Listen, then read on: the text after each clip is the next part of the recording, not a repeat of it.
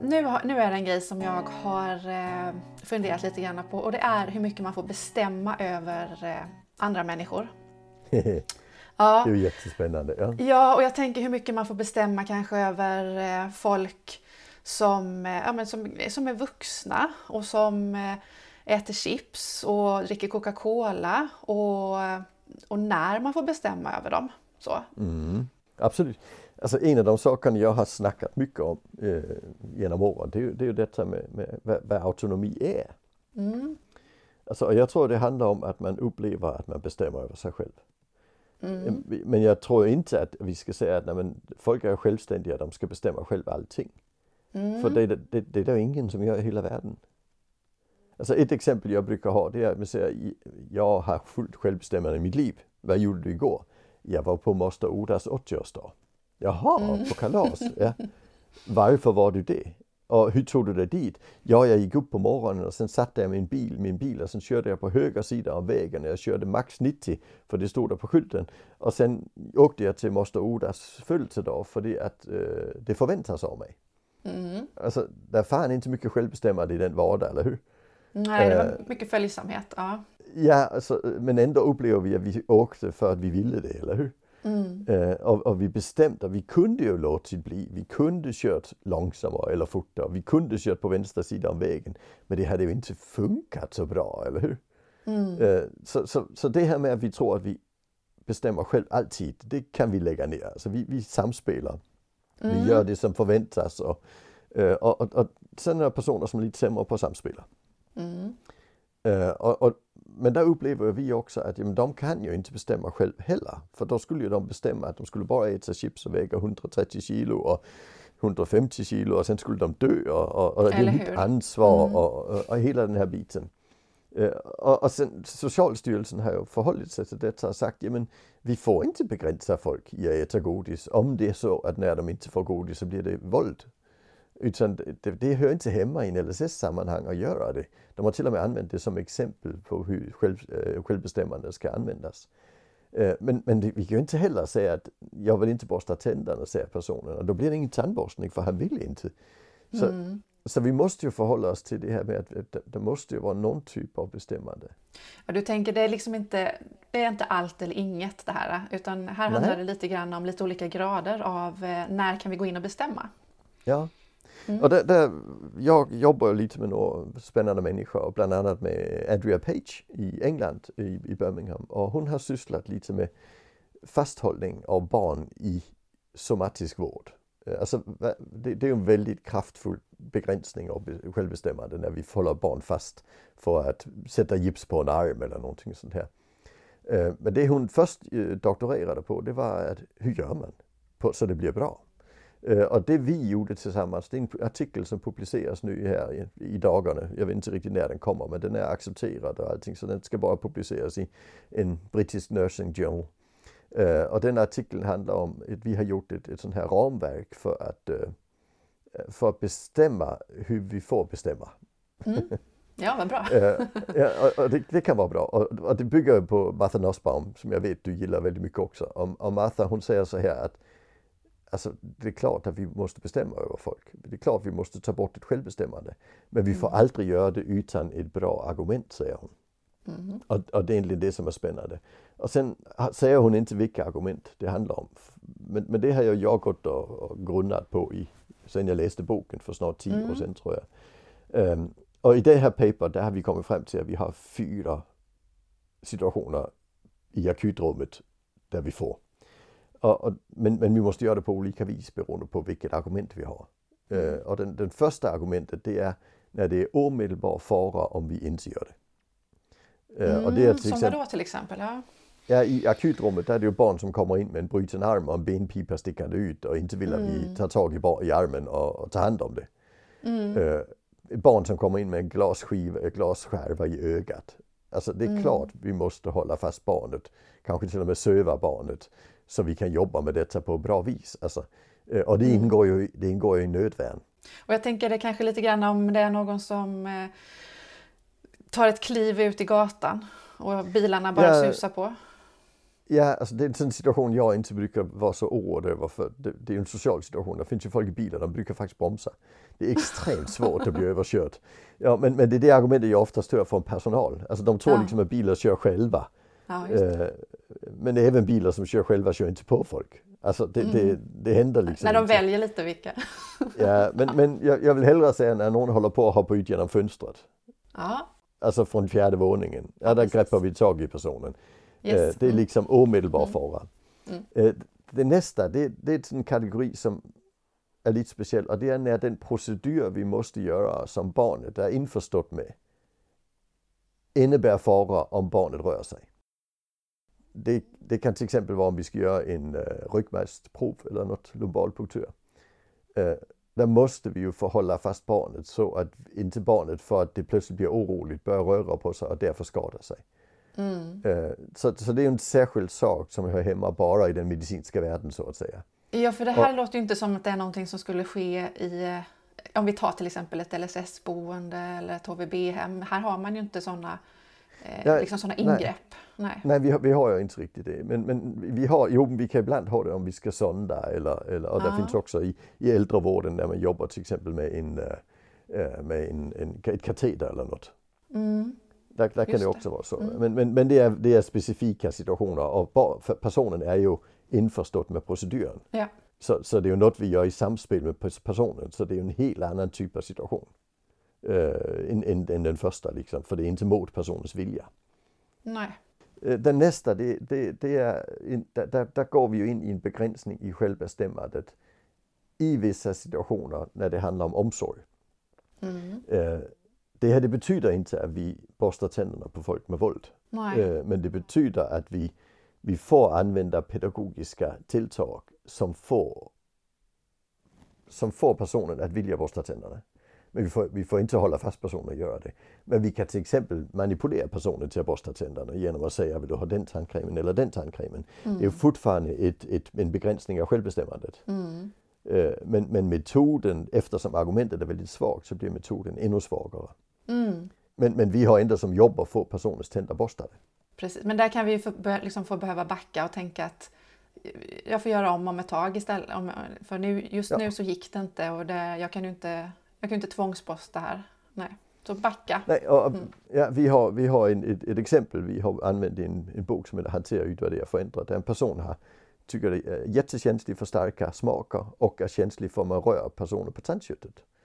Så därför så ha- har vi skaffat barntandkräm till en vuxen och sen borstar vi inte hela munnen utan vi borstar hellre oftare. Mm. Så hellre tio gånger om dagen än två gånger om dagen. Mm. För då, då, alltså, eh, men, men då får vi personen att samarbeta. Och det är en pedagogisk insats och det handlar fortfarande om att begränsa självbestämmandet. Mm. Men här Eh, helt men- plötsligt blir det väldigt mycket mer kreativitet och flexibilitet som krävs också ju. Än att bara Ja, liksom rycka in någon från, från liksom fönsterkarmen. Här måste man klura. Absolut. Mm. Ja, ja. Men, men det, är det är viktigt att säga att det är fortfarande, alltså allt pedagogiskt arbete är ju i någon mån en, en begränsning av självbestämmandet. Mm. Alltså det är, i, i, i LSS där jobbar vi med att få folk att göra saker de annars inte gjort. Alltså det, det, det kommer vi inte ifrån liksom. Men, men, men vi måste förhålla oss till metoden i förhållande till argumentet. Mm. Och sen det sista argumentet det är om det är så att vi upplever att genom att ta bort självbestämmandet här, där ökar vi personens självbestämmande på sikt. Mm. Eh, Jag har jobbat en del med personer som har varit fastspända i sängar, i rullstolar och så med remmar och vad vet jag. För att de ville det. Mm. Och det handlar ju om att oftast de har haft ett självskadebeteende och sen har folk börjat hålla fast dem och någon har kommit på att spänna fast dem och så blir de så trygga i det. För när jag är fastspänd, då skadar jag inte mig själv och då vill de vara fastspända. Eh, och och där, där tänker ju vi att genom att få personen att långsamt men säkert släppa fastspänningen får personen mycket större autonomi på sikt Mm. och kan göra fler saker. Mm. Eh, men vi måste fortfarande använda pedagogiska insatser för att få personen att vilja slippa fastspänningen. Och ibland blir det lätt manipulativ karaktär. Jag har varit med om att en, en tjej som hade sådana armsträckare som man har till barn med spasticitet och som hon hade på för att inte slå sig själv. Att när de gick sönder så, ah, tyvärr, de, de går inte att fixa alltså. Eh, och hon köpte ju det. Alltså, Uh, och, och, och, då börjar hon ju hantera det. Och då börjar vi hantera det och hjälpa henne med det. Och plötsligt så behövde hon inte de här armsträckarna. Mm. Hon slog inte sig själv. Alltså, men hon hade ju haft dem i tio år så det var jättesvårt för henne att bli av med dem. Mm. Men, men, men där tar vi också bort hennes självbestämmande äntligen. Mm. Ja, uh, men, vi, men, men vi gör det med mjuka metoder. Vi, vi gör det inte med kraft eller våld utan det är väldigt, väldigt mjukt och det är väldigt mycket i samspel med henne. Och det är mycket möjligt att det pedagogiskt handlar om att, att vi måste se till att hon klarar av det. Eh, på sätt som vi kanske inte hade behövt eh, i det vanliga samhället så att säga. Mm. Men vi måste ju ta ansvar för att det funkar. Ja precis. Och om vi tänker att det skulle vara nu på ett LSS-boende, vad skulle vi kunna hitta för likvärdigt exempel där? Är det detta ja, men, alltså, det, det, är svårt att kanske bestämma själv vad man ska ta på ibland sig? Kan man använda, ja, men ibland kan man använda samma argument för både omsorg och ja. självbestämmande på sikt. Ja, alltså om du, om du borstar tänderna har du större chans att hångla. Ja. En klassiker. Ja. Eh, och ibland handlar det just om, ja, det, faktiskt är det ett väldigt bra argument, eh, en väldigt bra situation vi kan ta här och det är i den helt vanliga familjen. 13-åringen eller 12-åringen som vill gå ut med li, väldigt kort tröja. Mm. Och det är lite kallt ute. Och vi upplever att det kommer ju inte att bli bra. Mm. Hon kommer inte att få samma möjligheter att utf ut, alltså, utforska sin omvärld idag som om hon hade lite mer förnuftiga kläder. Mm. Alltså, och, och, och, då kan vi diskutera om det är ett omsorgsargument eller det är ett, ett, ett, ett, ett autonomiargument. Men vi går ju in och försöker förmå henne att ta på sig en annan tröja. Mm. Alltså det, det, gör vi ju på något vänster. Mm. Och, och, jag tycker det är en sån jättespännande situation för det, det hade vi inte gjort om hon var 24. Nej, precis. Så det handlar ju just om att vi bedömer att hon inte kan göra den bedömningen själv. Mm det handlar ju rätt så mycket om att kanske berätta om vad du kan göra om du eh, tar på dig en annan jacka till exempel. Vad du helt plötsligt får möjlighet att kunna göra istället för att ta på dig den här korta tröjan. Så. Men går det... Ja, och, och, och det kallar, det, det, där skulle vi ju kalla det informerat samtycke. Ja, det, det är den principen vi använder där. Ja. Men, men med personer som inte är så bra på att förstå, då, då, funkar inte det riktigt. Utan Nej. där måste vi gå en annan väg. Det skulle också kunna vara så att om personen verkligen gärna vill ha en särskild jacka mm ja då ser vi till att personen får den jackan. Mm. För då kommer den använda jackan. Mm. Alltså. Här blir det ännu mer klur, alltså, och verkligen att försöka fundera ur den andras perspektiv. Hur kommer det sig att, jag tänker det här empatiska, att kunna sätta sig in i den andras perspektiv. Mm, än, än, bara att dra in några från fönstret igen. Så här är vi ännu ett steg liksom djupare in i, eh, i den andres upplevelsevärld. Ja, mm. uh, och, och, vi har ju lite verktyg om det är en person som, alltså det finns ju samtalsmattor man kan använda som verktyg. Mm. För att försöka förstå vad personen vill och varför personen vill det. Mm. Om det är en person som inte är så, så bra på att kommunicera. Om det är en person som är bättre, där finns det ju mm. jättebra verktyg i, i vardagskompassen. Och, uh, det är också det här, vad heter det, en femma för mig. Ja, att, tappa kontrollen. Ja, mm. ja, precis.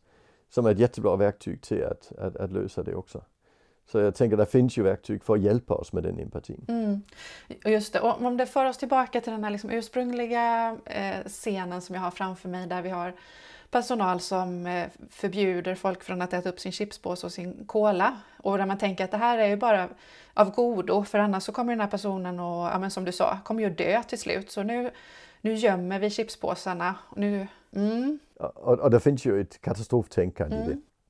Uh, alltså folk dör inte av att äta chips imorgon i alla fall. Alltså det, det tar ju många år. Mm. Uh, så en del av det är ju, men sen säger vi, ja men han väger redan 100 kilo liksom. Han är bara 1,70 liksom. Mm. Ja men, men alltså det, det, du kanske inte kan, om han själv har sina pengar, han kan köpa sin egen chips. Mm. Då är det kanske inte där du ska sätta in. Alltså, och då måste vi titta på vad finns det för andra möjligheter. Mm. Alltså, kan vi inte få honom att sluta med chips och cola? Kan vi få honom att använda en annan typ av cola som inte är socker i? Mm. Kan vi få honom att motionera mer? Kan vi, kan vi diskutera hur den vanliga maten ser ut så att den inte blir li, lika fet? Eller, eller hur ska vi göra? Men jag skulle aldrig gå på det som är, jag skulle alltid försöka gå runt problemet. Mm. För att gå rakt på problemet är alltid en, en, vill upplevas som en extrem begränsning av självbestämmande. Ja, det är ju detsamma som att eh, om vi försöker dra in någon som håller på att kasta sig ut genom fönstret, att vi bara kastar oss efter mm. chipspåsen och gömmer den och så. Det, utan det är istället det här kluret. Eh, och ja, och sen sa jag något i början också det som är viktigt här. Jag sa att själv, alltså, självbestämmande är en känsla. Mm. Alltså när, det, det är känslan av att jag bestämmer i mitt liv och därför ska vi ju inte gå på det som verkligen poängterar den, att ta bort den känslan. Vi ska ju hellre gå på det som är runt om. Mm. Så att personen upplever att jag äter faktiskt min egen chips. Mm. Sen gör det ingenting om vi kan motivera personen att skära ner på det och köpa lite mindre påsar. Det brukar vara bra sätt att göra det på. Mm. Alltså, hitta sätt. Mm. Precis, men jag, jag funderar lite grann på hur kommer det sig att man är uppe på den här eh, liksom högsta nivån där med att bara ta bort grejer för folk. Jag tänker vi skulle aldrig, om det är någon ute på gatan som är jättetjock och står och moffar i sig chips så skulle jag ju aldrig i mitt liv få för mig att bara rycka bort den. Hur kommer det sig att man kan göra det när vi har personer som bor liksom innanför ett visst slags väggar så tänker vi att nej, men här kan vi göra så. Ja men hade du en tioåring hemma som, som vägde 100 kilo, då skulle du göra det. Mm.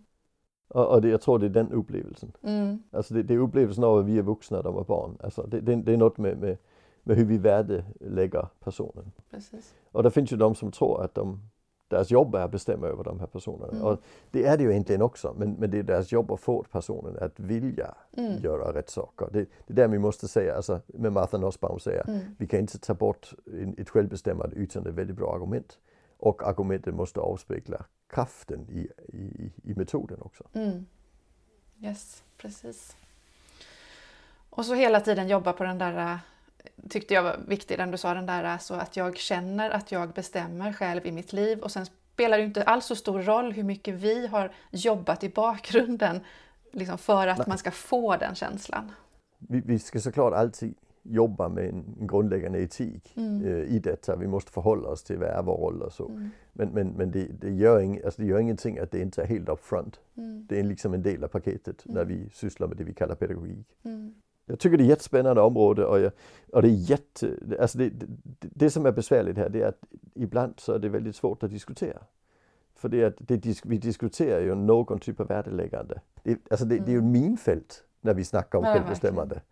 Mm, och, och, och därför, därför, är det också så svårt i, i vardagen, för det är ett minfält. Och, men, men, men, det är väldigt viktigt att vi inte hoppar helt åt ena sidan eller andra sidan och säger att han ska bestämma allting själv eller jag ska bestämma allting. Utan Nej, det, är... Det, är ju, det är ju istället att varje, varje situation kräver ju sin dialog. För i just ja. den här situationen så finns det ju en mängd olika parametrar. Och att mm. liksom sondera terrängen kring alla de parametrarna tills man till slut kommer fram till att ja, men detta är ju det mest liksom, ja. vad ska man säga, vettiga och begripliga ja, ur alla, eller ur liksom så många synvinklar som vi bara har kunnat få med nu. Ja, precis. Det, det, och, och, och, det är lite viktigt att, alltså, jag, jag upplever det som fält för, där föräldrar till exempel gärna vill ha en enkel svar, men hur ska jag mm. göra? Och sen, mm. vi kommer bara med världens mest komplicerade svar här. Det finns fan inga enkla svar. Alltså, för det är mm. verkligen, jag, jag ger fyra, fyra sätt liksom och ändå mm. där måste du hela tiden navigera i dem och du måste hela tiden mm. anpassa dig i förhållande till något väldigt, väldigt abstrakt egentligen. Mm. Nämligen mm. autonomi och, och känslan av mm. autonomi. Det, det, det är fan inte enkelt. Du har lyssnat på det sjätte avsnittet av Småplockpodden. Där jag, Therese Österholm, låter psykolog Bo Heilskov få svara på tankar och funderingar som har dykt upp i mitt huvud. Korta avsnitt om lite allt möjligt. Okej, kanske inte riktigt allt möjligt. Mest om mänskligt beteende och hur vi navigerar i vår vardag. Hoppas du fick någonting med dig ut i mötet med människor. Vi hörs igen, hej så länge!